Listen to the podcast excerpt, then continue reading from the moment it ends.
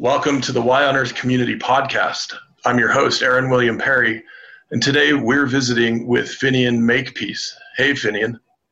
How are you? It's good to see you again. Likewise. I'm doing great. How are you doing? Really good. Uh, bear, bearing with everything, I guess, is all we can all do, but I'm doing good, yeah. Excellent. Yeah, that's great. Yeah, I know it's a very busy time for you, and we're going to be talking about one of the uh, primary reasons it's so busy for you right now. So uh, we'll we'll jump right into that here in a few minutes after I have an opportunity to introduce you. Finian Makepeace is the co-founder, policy director, and lead educator of Kiss the Ground, and a renowned presenter, media creator, and thought leader in the field of regenerative agriculture and soil health. His dedication to Kiss the Ground's mission of inspiring participation in global regeneration, starting with soil, has motivated him to develop training programs, workshops, and talks designed to empower people around the world to become confident advocates for this growing movement. And uh, Finian, uh, of course, many of our friends and colleagues are aware that you and your team recently Uh, published the uh, new Kiss the Ground movie, and we'll be talking about that a bit. And uh, it's a very exciting resource. I actually watched it last night with a couple of our colleagues out this way. And uh, let's just dive right in. If, if you could tell us a bit about why this movie is having such tremendous impact in these times and what, what the vision is for the uh, in, impact of the movie.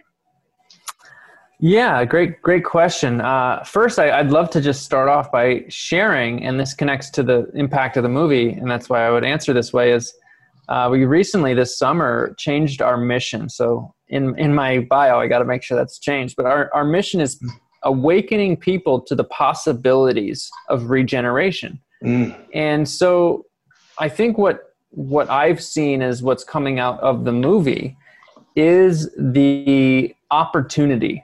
Not necessarily the the hope, uh, as Ron Finley would like to say. Don't let's not talk about hope. Let's talk about opportunity, and that's what I feel like this film is doing: is sharing that we have an opportunity, that there's actually a way forward, a pragmatic way that humanity can be stewards of the earth versus the destructive force we've been, uh, and that. You know, we can see that there is an anchor there, a possibility that we can actually access. So when our mission gets tied to the movie, this awakening from a different perspective that I would say the world has been kind of stuck in, which, which I often refer to as sustainability think.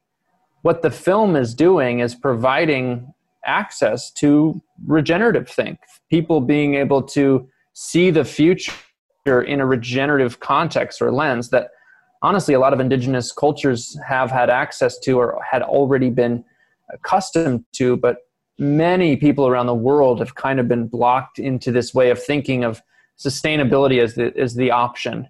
But the point is, is we're too far gone for sustainability to work. And the, the most hopeful thing I've seen from the movie is people around the world, from scientists to business leaders to university students, our community leaders, saying, wow, I didn't know that humans could be involved in this regenerative thing. I didn't know we had a place to play in it. And that's what really gives me hope, is that we can have more people get lit up like you and I are, Aaron, about what's possible, is about seeing that possibility as real. Yeah, that's, that's really beautiful and uh, such a succinct way of articulating it. And Finian, I'm wondering, you know, if you would, just for those who aren't yet familiar with Kiss the Ground as an organization or the movie, can you uh, encapsulate for us what's the big deal about soil and, and why does that matter in the context of regeneration? Yeah, I think, I think soil, first off, I think soil is such, a, in, such an important thing to grasp for humanity, yeah, to really see the regenerative future. Why I say that is it goes back to kind of the name of our organization. Kiss the Ground is really imploring that we have this reverence for the substance that really makes life on Earth possible. I mean, it really is where it all comes from. And so when we when we start to unlock what's possible with soil, how soil is formed, what makes the difference between dirt and soil, this this frame of thinking starts to shift, and you start to see how crazy it's been of how humans have disregarded and perpetually disregarded more and more the soil that's beneath our feet. If you look at cultures, ancient cultures, indigenous cultures, having profound reverence and connection to the soil, the mother, the thing that gives them life, the things that protects them, uh, gives them access to food, fertility, and everything. We've been drifting away from that faster and faster as humanity. So reconnecting to that is, is first and foremost. Second, I'll, I'll just pull up a plant here, my little example. Second is really having people grasp where life comes from. A lot of us understand that plants breathe out oxygen so that we can breathe. We learned that in, in middle school. But not enough of us, or even most scientists or most textbooks, understand the whole fundamental process of how soil, healthy soil, is built. So I'm showing a plant. If you're just listening to this, I'm showing Aaron a plant here in my hand. But what I'm, I'm showing is that carbon dioxide that's in the atmosphere gets pulled into the plant's leaves and their stomata. And the sun energy the plant uses in photosynthesis to break apart the carbon, connect it with oxygen and hydrogen, to create glucose molecules that it then dilutes in the water that the plant had pulled up from the ground. It creates this sugar water, and it pumps that through its body, and it uses those carbon molecules to build the entire plant, right? That's kind of like taking us back to seventh, eighth, ninth grade.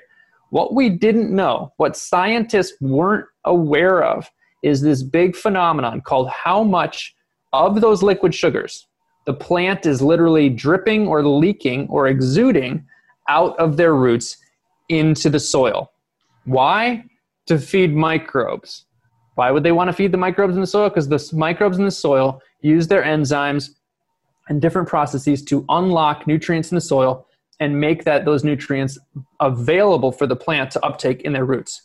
Something that's happening there, Aaron, what's so crucial, why I'm talking about this, is those organisms are made out of carbon because they ate the carbon that the plant fed them. So they're built of carbon. And it just so happens that they evolved to make gluey substances made of carbon, either the outside protection of, of mycorrhizal fungi called glomalin, this sticky protein carbon. These sticky substances are made of carbon and bond our soil particles together, building aggregated healthy soil. So this process of plants pump it in, microorganisms turn it into these glues and store it as long-term stable carbon is what we really didn't understand or recognize in soil science until, you know, somewhere around nineteen ninety-six in some of these cases. So this is a huge opportunity for humanity to grasp not just what our ancestors kind of knew intrinsically because of how they farmed and place-specific uh, practices, but now we can say, look, the science has shown us how soil is actually forming. So we can help nature to rebuild soil faster than we ever thought possible. And it doesn't require a bunch of crazy chemical inputs. We can just help nature do what it does better while we're farming. That's regenerative agriculture, Aaron. That's why it's such an exciting phenomenon, is because we're saying we can do agriculture. We can farm and produce even more food and cost the farmers less money for inputs while we're pumping carbon and life-giving substances into the ground that hold more water, make more nutrients available for the plants, make healthier plants, healthier societies, et cetera, et cetera. So it's really this root of making the world abundant again comes with humans helping build soil back. I love the slogan, making the world abundant again. That's excellent. Yeah, I'm, I'm, I'm struck that in some of my research over the years, I came across a statement from the Vedas, the uh, ancient uh, texts from uh, Asia, uh, written about three thousand five hundred years ago, saying that steward this soil and it will give you life, shelter, food, beauty, et cetera. Uh, disregard it and it will die and, and take you with it. And this was a message to humanity. Uh, and of course, in our etymological roots, our word human even comes from a uh, root connected to the word humus in the Latin meaning soil, We find the same thing in the Hebrew in the book of Genesis with Adam being created from Adamah, the soil, the clay. So yes. this, this connection, it runs so deep. And uh, what I love about the movie is you guys do a great job of expressing why this is so important, especially in terms of carbon sequestration as it relates to stabilizing climate, uh, not to mention all of these other benefits you just ran through with uh, increased uh, nutrition density of food and so on. But that there's also this uh, sort of intangible, in a way, quality of life that comes from the psycho-spiritual nourishment when we cultivate a direct relationship of stewardship with the soil. Yeah, yeah. It comes through loud and clear in these wonderful people that are featured in, in the movie. Uh, m one of my favorites being uh, Gabe Brown, the rancher. Mm, yeah. And you guys did such a wonderful job of capturing how that, uh, that spiritually meaningful, scientifically grounded, economically pragmatic thing that this guy's doing on several thousand acres Uh, works, and how he's sharing that with others in the, you know, breadbasket region of our of our country. And I was hoping, could you, for our audience who haven't yet seen the movie, could you tell us a bit about Gabe Brown? How did how did you guys connect with him, and and how did you manage to so eloquently capture his journey toward regeneration? Well, first off, Gabe is a is a major beacon in this movement, and and one of the most generous, giving uh people out there to this movement. He's been just steadfast, and the dude hardly sleeps and will answer emails from random people at three in the morning. He's just incredibly gifted, and he's also really gifted at, at storytelling and sharing his message, and, and and that's why him being in the film was so crucial, because he speaks to so many farmers who over the last twenty, thirty years have been in this perpetual degradation chemical bandwagon that has been honestly hurting their bottom line and making it so that each year that they're looking at, it's not exciting for them. It's not exciting for their kids. Their kids are not going to go to the farming. So he's really representing where a lot of U S farmers are, especially right now.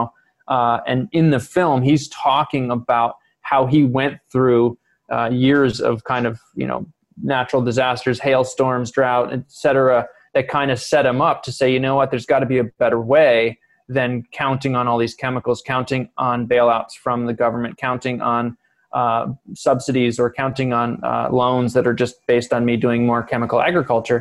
So it kind of pushed him into, I have to find another way. And that's good news and bad news, Aaron, is that our farmers are struggling. They're going in four percent debt every year as an added agriculture debt average in the U S. So The, the bad news, of course, is we're dealing with the fragility of our entire landscape and the farmers that subsequently that have to deal with that, and they're at the front lines, and it's sad, and their suicide rates are alarming. The, the only silver lining there is that people are ready for a change, and that's where regenerative agriculture isn't telling someone they have to uh, uh, give up everything that they've ever known or been doing, but it's giving them tools to really rebuild their farms, find pride and a reason for getting back into their farming, and find and, and and know that there's a trajectory that they can go where they're reducing their input costs significantly in the first couple of years to be able to be more prosperous. Farmers, if people listening, I don't know how familiar they are with large scale farming, but the input costs are ridiculous. I don't know how else to say it, but you look at the profit margins that you should expect off soybeans, and they're all negated from your input cost, because of how much our farmers are dealing with degraded land and perpetually. The, the companies that are selling the chemicals and the seeds, they're making a lot, and uh, the farmers are suffering right now. So regenerative agriculture offers that, and I think that's what Gabe speaks to, is an opportunity for farmers to actually have a way to do this that isn't about them, you know, going back to some time thousands of years ago, but it's about biomimicry, and it's about harnessing the power of nature Uh, that so many, as you mentioned, so many indigenous cultures warned us of, and and a messenger like Gabe is essential, really, to get through to those those farmers who are struggling. Yeah, absolutely, and and I was struck uh, when you all shared some of the data in the movie that now that he has established a diversified and well-functioning uh, alternative regenerative system, he's seeing net profits to the tune of one hundred dollars an acre, whereas many of his conventional colleagues even with federal subsidies, right? And we as a nation are subsidizing agriculture to the tune of some twenty-five billion dollars a year, if I'm remembering the figure correctly. Well, he without I'm the, trying to remember it too right now. So yeah, yeah this, I think I'll go with you on that. Yeah. Yeah. I mean, we'll, I'll double check maybe, but uh, without those same subsidies, he's making two orders of magnitude more in profit per acre. That's compelling. Yeah. And that's where we have to, and you know, the Soil Health Academy, who Gabe uh, Brown, Ray Archuleta, uh, and, and a few others are our favorite all-star farmer trainers, Doctor Alan Williams, uh, they just launched their new course. Well, they launched the enrollment period, and you can go through kiss the ground dot com to, to enroll in Regen Ag one oh one is um, a basic course that is required before you take their more advanced courses or, or in-person trainings. But this is scaling access, Aaron, to really unbelievably tried and true information that these guys are giving to their students. They're some of the most sought after teachers in regenerative agriculture. And so now we're working with them on the launch of this course that they have. And what this provides first and foremost is saying, we're not pretending that this is not the most critical thing is, is economics. And that's where why I, I really appreciate the Soil Health Academy is they're not doing this for farmers for climate change. They're doing this for farmers for the farmer sake. And then all of these other things that come with this are, are the big picture play. But first and foremost, is a farmer able to do this and reduce their inputs by one hundred thousand dollars in their first year? That's a win. You know, and that's the stuff I, I work with them on, talking about pol- to policymakers, be like, look, our farmers are going in debt, or we could go to have them go the other way and have radical changes in their input cost. Even if their yields aren't going up the first year or two, their input costs can drop significantly. And that's that's money in their pocket in, in the order of magnitude of hundreds of thousands of dollars, second or first year. Yeah, yeah, it's it's so uh, it's so compelling. And you mentioned Ray Archuleta, and I was I was struck by his presence in uh, some of the footage of him speaking to different gatherings of farmers throughout what looked like the the Midwest. And of course, he's an agronomist. He's with the N R C S, the uh, Natural Resource Conservation Service, an outgrowth of some of uh, President F D R's policies to deal with the uh, Great Dust Bowl uh, mm-hmm. catastrophe that we, we saw early in the twentieth century. And uh, boy, I loved hearing from Ray, who, you know, seems in the movie like a real salt of the earth guy and a real uh, committed guy that what he's doing, he considers to be his, his life mission. And yeah. you can kind of feel that coming right through the, the screen watching the documentary. Yeah, he is. He was my top choice to get in the film. I said, if we're going to make this film, we have to have Ray Archuleta, because he represents such a critical component of this movement. What I mean by that is he's no longer with the N R C S now, but he's with the Soil Health Academy. And, um, his understanding, his context of going to school for agriculture and soil, going into the N R C S for twenty-five years. And just for the listeners out there, the N R C S used to be called the Soil Conservation Service and then changed their name uh, shortly after in the, in the seventies or something. But what Ray has is essentially a taste of the global um mechanical mind that is been perpetuated, unfortunately, by our university systems. And I'm not trying to say our university systems are bad or our governor governments are bad. Most people have been trying their best to, to help. Uh, I would just give benefit of the doubt. But when we talk about an experience like his, my favorite quote from him, Aaron, says, "We didn't know how the soil worked." Yeah. Why that's so crucial. Someone who went to school for ag and soil, twenty-five years in the N R C S, that's a soil agent, field agent, dealing with soil. We didn't know how the soil worked. What that says in general is we all got to take a pause. All these brilliant scientists, all these people working in this field, all got to take a pause and be like, wait a minute. What do we not know or understand? Admit we're at the tip of the iceberg of understanding soil and its complexities and how it works and how it functions and the billions upon billions of microorganisms that are making it function at its highest rate, making it uh, give nutrients to plants, making it hold twenty times its weight in water, every every piece of humus or, or every piece of uh, aggregated soil. Those phenomenons that nature evolved over millions and billions of years, or five hundred million years arguably on land, this is something that needs deep check-in, you know? And this is where we have to take some of our hubris around our, we know this, science says this, be like, look, science has been awesome, but scientists fail to recognize how um, siloed their thinking has been. And so you deal with a phenomenon. Why I come back to that, we didn't know how the soil worked. Let's take that as an opportunity. And this is what I mean by that is governor of California, for example, when I shared with him, like, look, Al Gore didn't know how this worked. Uh, uh, you know, DiCaprio, these famous environmentalists didn't have any idea about this amazing potential, how it actually functioned. And now Ray's saying, oh yeah, N R C S didn't even really know how it worked. And yeah, you can go back to textbook, you can go back to history books that are saying like, look, you got to take care of the soil. You got to look for organic matter. You got to do this. Those are fundamentals that have been kind of systematically pushed out over the last seventy to one hundred years. And we now have even more science and data around understanding the biology, what's happening there. So we can marry the indigenous place-based knowledge, the pioneering holistic thinking, and the cutting-edge science. And that's regenerative agriculture to me, is basically saying, look, it's not going to be a one thing. We, we need the cutting edge science. We need the amazing holistic management planning, because we need to be able to immediately start changing management plans for all the grazing lands, all the working lands around the world. And we need indigenous place-based knowledge. Otherwise, we're going to be missing so many critical components to how those ecosystems naturally evolved or, or used to exist in their best selves. So there's so much to know. And why I just came back to the Ray thing is like, this is a chance for our, uh, our whole community of, of leading thinkers to look and say, hey, there's a new possibility here. It's called regeneration. And it's kind of not something we've been paying attention to. That's an opportunity for everyone. I don't care how many books you've written. It's an opportunity for everyone. I didn't know, you know? Yeah. A lot of people didn't know. It's beautiful. Let me uh, ask you to repeat these three things you said so eloquently. So I've got indigenous place-based knowledge, cutting-edge science, and then the one in the middle I didn't quite uh, jot down.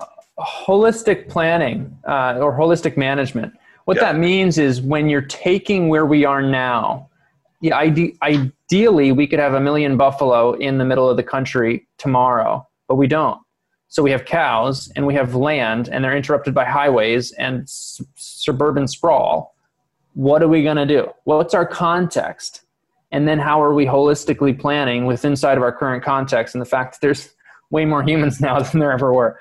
We have to take that context and be able to plan holistically from there based on climate, based on how much it rains, based on, you know, what's naturally supposed to be there, uh, perennial, you know, king grasses, or is it supposed to be trees? Like, what is the natural phenomenon that we're actually helping to occur versus trying to force feed something that, you know, trees aren't supposed to be there. Sorry, buddy, they're all going to die no matter what you do. You know, like that's kind of like mm-hmm. stop the black and white. Let's take context and holistic management. So that's where I think holistic management gets overlooked sometimes, because people will be like, well, isn't that just indigenous knowledge? And you're like, no, because it's more, essentially it's more adaptive, because it's not just place-based and it's not just based on what, what generations and generations of people discovered how to manage something. It's about, even if someone was doing it holistically in an in a, in a, uh, ancient knowledge or indigenous knowledge thing, that's great. But holistic management can happen anywhere, anytime, right now. Yeah. Yeah, yeah, absolutely. Well, and it, it reminds me of one of the other things I really appreciate how you guys handle uh, in the movie.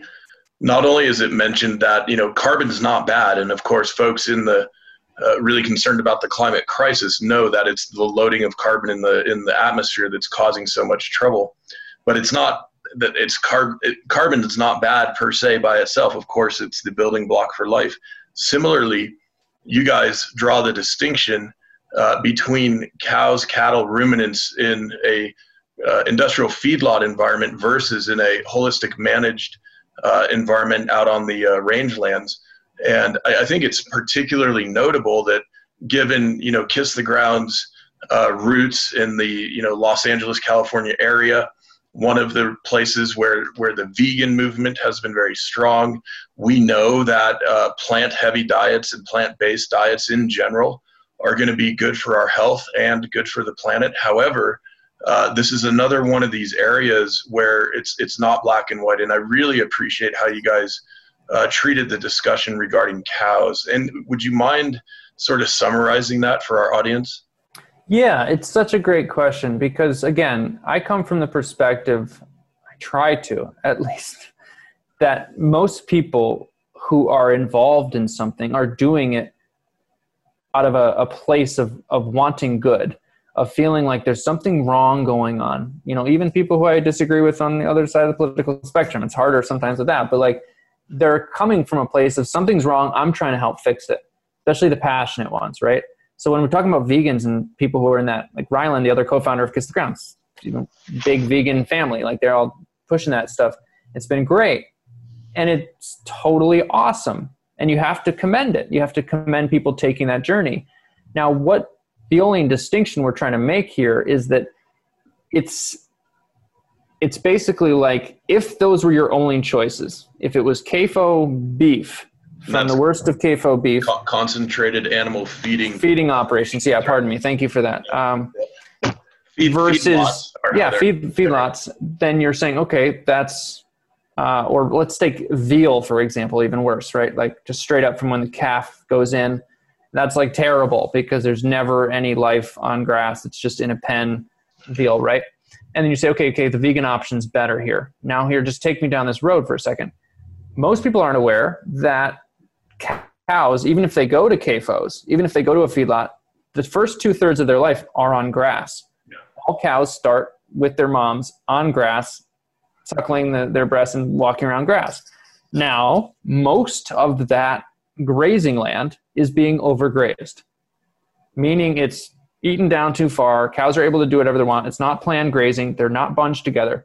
So across the world, we've been losing vast areas of land due to cows and other ruminants overgrazing and creating deserts. That's been happening for ten thousand years. The Middle East used to be fertile. It wasn't just the cutting of trees. It wasn't just plowing. It was also overgrazing.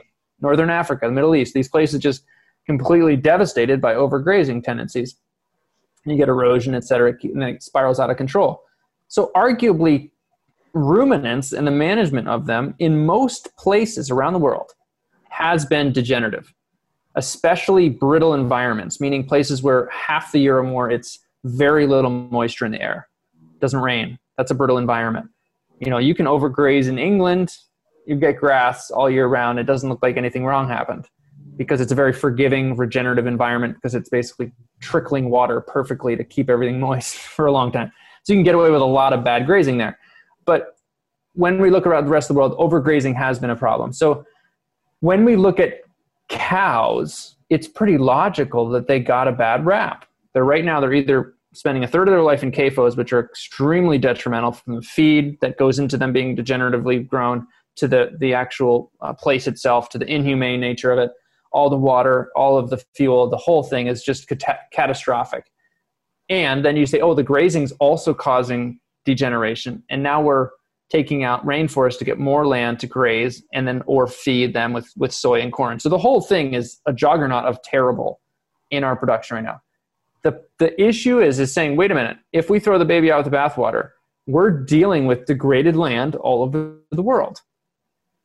And in certain areas where grasslands are supposed to be prevalent, like I mentioned, like perennial grassland systems are supposed to be the, the naturally occurring uh, anchor species there, those areas are heavily degraded. If you look at the bird's eye view and you see how much grass, it's like twenty, ten, fifteen percent grass cover on a lot of these grasslands around the world because they're degrading either from overgrazing or overrest. Too much science to get into the overrest thing. We don't have time right now. But the point is you can desertify land just by not having any animals on it. That's why conservation doesn't always work in brittle environments. So we need to put some kind of thing in those landscapes to regenerate it. What is the best thing to put in those landscapes to regenerate it? Turns out it's herded herbivores, that are helping to regenerate that land. So it kind of is a hard thing to comprehend, but that's what's crazy is the land that's been degraded or is starting to be degraded actually needs animals on it to regenerate it. So if we say cows are bad, we've thrown everything out. That's a bit too much, but basically for anyone out there, it's not what, it's how. Yeah. If I showed you carrot production in the Central Valley of California, large scale organic carrot production, and you understood soil science, you'd be like, my God, this is the worst thing we could ever do to our soil. Because it's literally creating desert and terrible circumstances, runoff of tons of soil. Because production of carrots at a large scale is really hard if you do it conventionally, even if you're doing it organically. Yeah. And that's where people are saying, oh, is it better to have backyard chickens because I live in the country and I have backyard chickens for my calorie intake, or this bag of carrots that's organic from California? Which one's better for the environment? Mm-hmm. Calorie per calorie. That's where you start to have to look at, it's not what, it's how.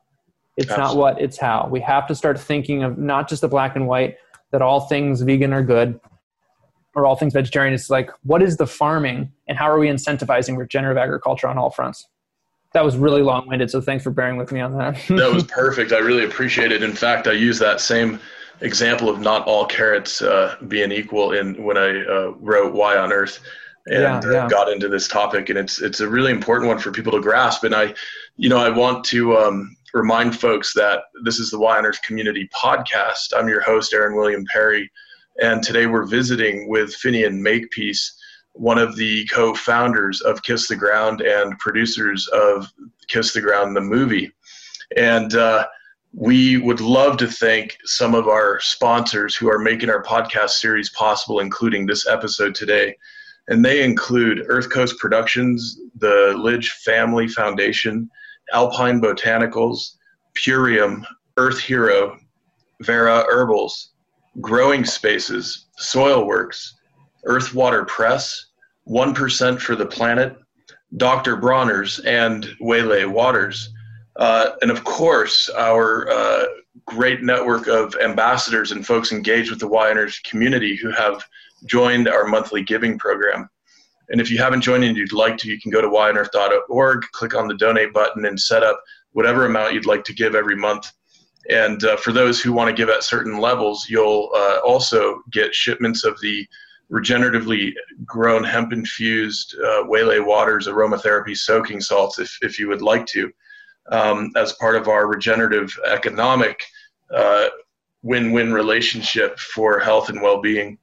And I also want to mention that you can connect with uh, the work of Finian and his, and his team at Kiss the Ground going to uh, kiss the ground dot com. On Facebook, it's at kiss the ground C A. Twitter is also at kiss the ground C A. Instagram is at kiss the ground. And then uh, to get right to the movie, you can go directly to kiss the ground movie dot com. We'll put all this in the show notes for you as well. And uh, yeah, you know, that example of, of the carrots um, was one, as I mentioned, that I put into the book, Finian. And I think it's also really important to share with folks, you know, kind of what does this all mean for us in our day-to-day lives? And one of the things we can do if we if we do purchase something like beef, uh, to look for those uh, regeneratively raised and grown beef products, one hundred percent grass-fed. And there's an emerging movement, including the Regenerative Organic Certification, that many of the leading organizations in this effort Uh, have helped launch together as a collaborative process and project. And that includes the folks at Doctor Bronner's and Patagonia and the Rodale Institute, who, of course, was featured in the movie. And so keep an eye out for more and more products getting that Regenerative Organic Certification credential. And, uh, and if you're going to be buying uh, meat and animal products, do your best to get those that are raised in a way that is good for our planet and good for our own health and wellness. And, uh, you know, you go, I, really I, uh, quick, really quick on that, Aaron, yeah. uh, just before I forget, yeah. uh, we worked at the Regeneration International. They were putting together a map that we ended up helping just the ending part of it, but there's now a map. If you go to kiss the ground dot com and to your, our Find Your Path tool, which is a tool to find your path in the movement, get access to what you should do. But on that page is also a link to this Regen Farm map tool, so you can start to access food from uh, regenerative farms in your area. You can literally look up and say, oh, I want eggs or whatever, and who's doing it next to me, and you can start to find uh, these, you know, quasi-vetted, it's been, it's been a process, but, you know, it's, it's vetted, and we encourage you to do more vetting uh, of these farms to start getting direct access, and that's where you can help farmers in this process who are needing to find the customer base who is looking for regenerative anyway. So check that out at, at Kiss the Ground. Yeah, that's great. That. I'll uh, I'll look to get the link straight to the map into our show notes as well. Thank great. you for that. That's a great resource.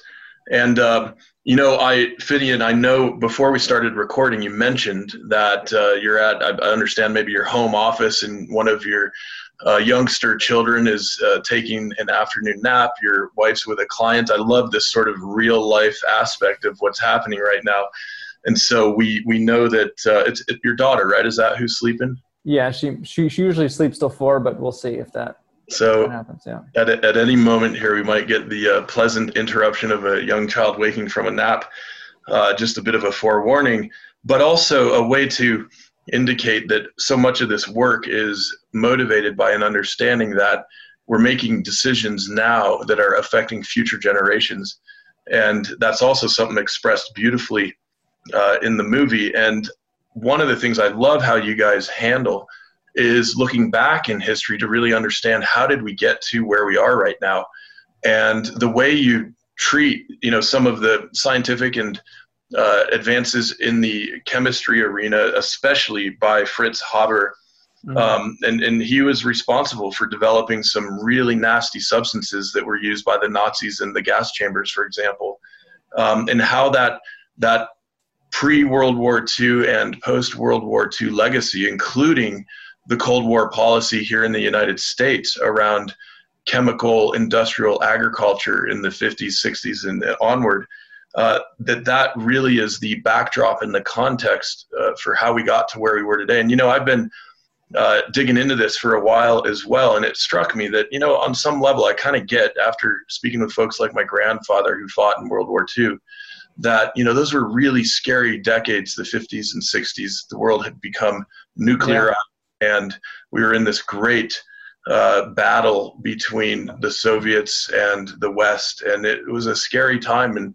and so I, I can have some understanding why some of our policies around food as a foreign policy tool uh, were developed. Nevertheless, we're clearly at a point now where uh, these the logic that may have led to those decisions no longer uh, has validity. And yes. I, I want to just acknowledge what a great job you guys did with the history. And I was curious if there was anything there you thought we ought to pull out for the audience here in our conversation. Well, Aaron, actually, I would, I would prefer to mention more of what was left out. I encourage people to watch the film, but because yeah. you have the chance to watch the film and you won't necessarily have the chance to hear me tell you what I think was left out is, and we're, we're significantly adjusting and editing for it in the education cut, but indigenous place-based knowledge, as I mentioned before, is so crucial. And it's not just crucial for the compartmentalized information, if you will.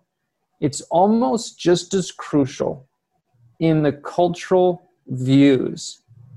In most people's theory of change, views dictate actions and actions dictate the outcomes of the world. So what Aaron was laying out is the major, major industrial agricultural phenomenon that came out of World War Two, right. led into the, the quote-unquote Green Revolution, so systematically changed our world and gave credit and perpetuated Western dominance or Western thinking or obedience to what college-educated white men say around the world in white lab coats as legitimate information. And, oh, if it's coming out of Harvard, oh, if it's coming out of here, this is the new idea that everyone in agriculture should do because they studied it and this is how it should be done. Let's, oh, wow. And so it just so happens that nitrogen fertilizer is also in the mix. So we're getting major increases in our crop production, leading to the ability to feed the world in a way that never materialized before. So those views got pretty cemented very quickly. If you think about the time that, that's not very much time went by, and very quickly we went from smallholder farmers all over the world managing, using organic material, trying to use manure, trying to have their cow benefit their other things, and like they're trying to work with inside of what would more be like biodynamic system. Be like, it's all one system. I'm trying to manage this the best I can, so it's somewhat regenerative, to depending on chemicals and depending on getting bigger and depending on all of these economies of scale, exports, all these things. All of a sudden, that's prep propping up a view of the mechanic mechanical view that we're living in the world today. And if we go down that, it's not, I don't have enough time to go into all the particulars of it, but the actions that are now leading from that and the outcomes is what Aaron mentioned, is like, that doesn't really fit anymore based on how degraded our world is. Yeah. We can't keep going that way. It's kind of like our education system. It's like that was made up in the twenties so that, or, or even earlier, so that kids would go into the factory and work. They're like, that's not our world. And what are we doing? Why are we educating our kids so that they go into work in the factory? It's not what they do anymore. Why are we educating them to do that? It's kind of the same thing. Like, we went into this big boom called nitrogen fertilizer and big machines, and now we're saying that's caused destruction. At the rate of thirty million acres a year, farmable land is being too degraded to use anymore, even when it's propped up with chemical fertilizers or pesticides. So that's the rate. That's nearly the size of England, which is thirty-two million acres. So that's how much land we're using, losing every year based on this industrial model. But one thing to remember too, most of the world that's degraded has been degrading steadily and quickly with organic agriculture. The Middle East wasn't doing heavy nitrogen fertilizer and big machines. It was a brittle environment. It was a place where very little rainfall for certain periods of time. That means that you can degrade that system and have it turn into a desert much quicker than if you disrupt the land in northern, northeastern New York. It'll turn back into a forest if you just don't mow your yard.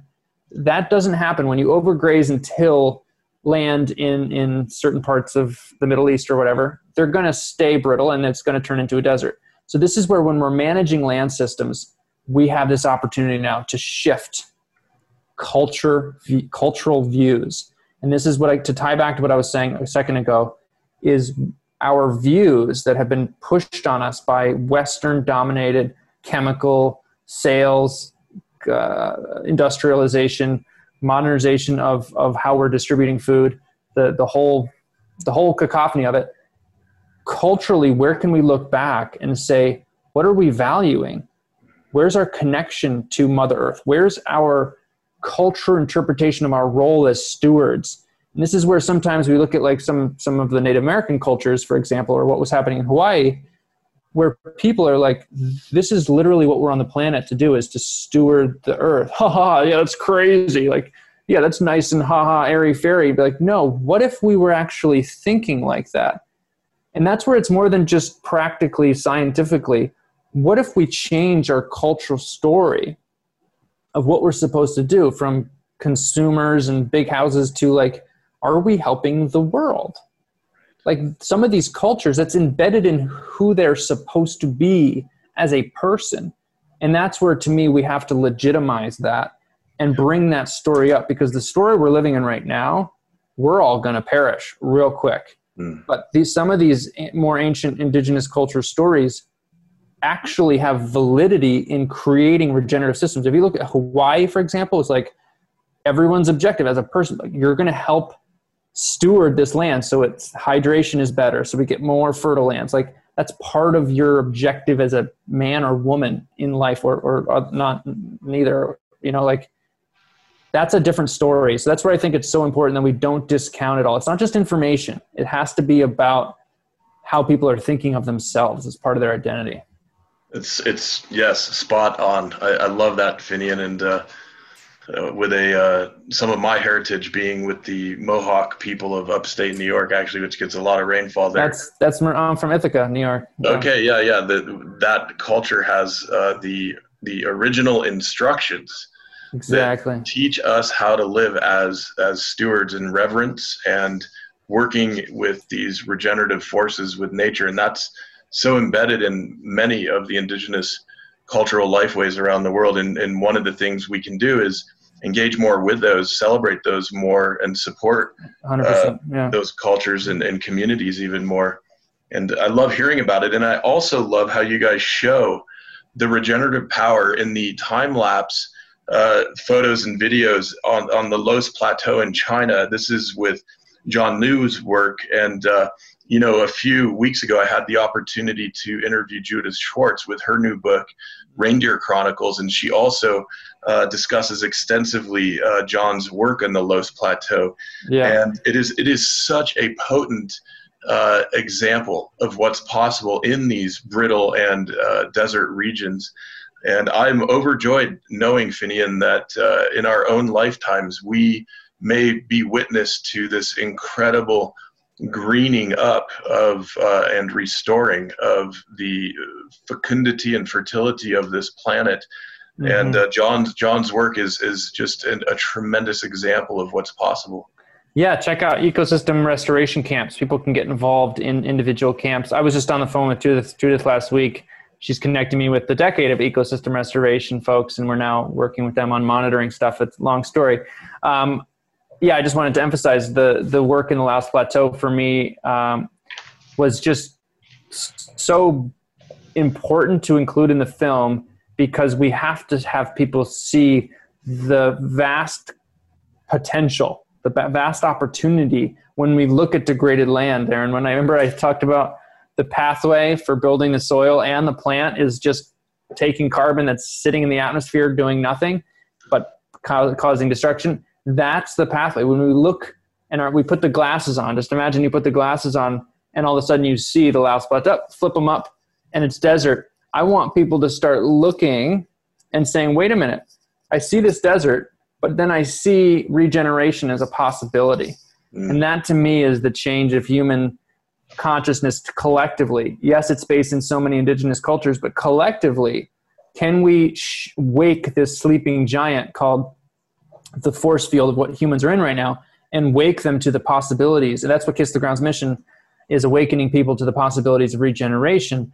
And one of the ways that I do that and I'm most passionate about is giving access to anyone, whether you're in a position of decision-making or a university student or in a business or a farmer or anybody. I say this movement is like the dot-com era in the early nineties. Like, it's about to go big. If you want to get involved, do it. I was I was a touring musician. Like, I don't know what your thing was. Like, I, I wasn't involved with this at all. I hear I heard that there was, I you know saw in a four-hour lecture that there was a possibility that the future wasn't going to be as dire as I thought it was going to be if we did something. So I dedicated my life to it, and I want to invite people to that. And what I've personally done and Kiss the Ground has done is we've created soil advocate training as one of our first prominent tools for people to say, okay, put me in, coach. I'm going to learn. I'm not going to spend seven years making slideshows or learning all this. Give me the information. Get me in the game. I want to start being an advocate on any level that I can. And that's where we took uh, our stewardship program is really designed, and our soil advocate training is designed to do that. Uh, and it's available now for anyone all over the world. Starting any point, you can go to kiss the ground dot com to check that out. But that's really one of my areas that I'm so passionate about is, can we get thousands, if not millions of people who, you don't have to have known this, you don't have to know the science, just start where you are, start your learning curve today, and two years from now, you'll be, or even next week, you'll be helping this movement in ways that you never thought possible. Because You know, you start, you, I don't know when your exact on road with this, but for me, it was eight years ago. And just based on the the knowing that I could be of some assistance, yeah. that was it. Me and Ryland being like, we can help, we can help this. We can probably help. That's all we need is just a little spark to say, I can probably help, and you can. And that's where we're right now. We're on the precipice of a global movement, and we need your help. So jump in, and we're, we're here to help you. Yeah. That's what we're here to do. Yeah, absolutely beautiful, Finian. And, uh, you know, before we wrap up in our conversation today, and I appreciate you taking the time to visit with me and, and with our Why on Earth community audience, um, there were two things in the in the movie that I just got such a chuckle out of. And one is, of course, you guys uh, worked with Woody Harrelson to uh, have as a narrator through the experience, which was just wonderful. And uh, I love toward the end when he turns and addresses us each the, in the audience directly to the camera, and uh, gives us that uh, that invitation, that um, exhortation, if you will, to action. And of course, I was also uh, just chuckling at some of those outtake uh, uh, little clips that you show when the credits are rolling out there at Venice Beach. That was it was kind of funny and kind of amazing. So I just and sad at the same time. Well, a little sad, but yeah, a little levity. I encourage yeah. uh, when when folks, when you do go and watch the movie, make sure you uh, sit and enjoy the credits, because there are some uh, bonus uh, experiences there for you. And uh, yeah, Finian, it's great uh, visiting with you today. I really appreciate all the work you're doing and making all this available uh, for us. And before we sign off, is there anything else you'd like to share with us in general, and or any you know message for the Why on Earth community in particular? Well, first, I'd, I'd love to thank the community. Um, I, I've seen a lot of what Aaron's doing and, and what this community's up to. I want to thank everyone for participating in, in how you are. And it's, it's incredible to me that the future is unwritten in such a big way. And I've never felt more hopeful. And one of the crazy outcomes of COVID is that people's availability to thinking and, and taking on new ideas, new views, new actions is heightened. So I want to encourage everyone to make a decision, make a commitment that you're going to play bigger. And I, the promise I give you is that you will find more meaning in your life if you do. You will, you will be rewarded with contribution, because it's, it's the gift that we want to give to future generations. I have no question about it, is a regenerated world with abundance and water and the ability to not be living perpetually in, in a state of fear as, as many of us have. So thanks everyone. Kiss the Ground is a, is a vast resource. I could just go on and on about what's on our website and stuff, but check it out. Take the, the Find Your Path is really designed for, for you to cater to yourself of what your interests are and start to seek that out. Um, yeah. Take your film, your friends to watch the movie, set up a screening. Uh, get involved with policy. Oh, there's a new page we just came out with. It's called soil policy action dot U S. It's a U S-based policy action website. So people who are interested in policy, you can uh, message your representatives to get them involved or connected to the regenerative ag soil health movement as well. Uh, and if you know farmers, send them to the soil, the Regen Ag one oh one course from, from Soil Health Academy. Uh, that's just available on our website now. So thanks everybody. It's been a pleasure. And thank you, Aaron, for all the work you've been doing. You bet, Finian, and thank you. It's been great visiting with you. The Why on Earth Community Stewardship and Sustainability podcast series is hosted by Aaron William Perry, author, thought leader, and executive consultant. The podcast and video recordings are made possible by the generous support of people like you. To sign up as a daily, weekly, or monthly supporter, please visit whyonearth.org backslash support. Support packages start at just one dollar per month. The podcast series is also sponsored by several corporate and organization sponsors. You can get discounts on their products and services using the code WhyOnEarth, all one word with a Y. These sponsors are listed on the whyonearth.org backslash support page. If you found this particular podcast episode especially insightful, informative, or inspiring, please pass it on and share it with a friend whom you think will also enjoy it. Thank you for tuning in. Thank you for your support. And thank you for being a part of the Why on Earth community.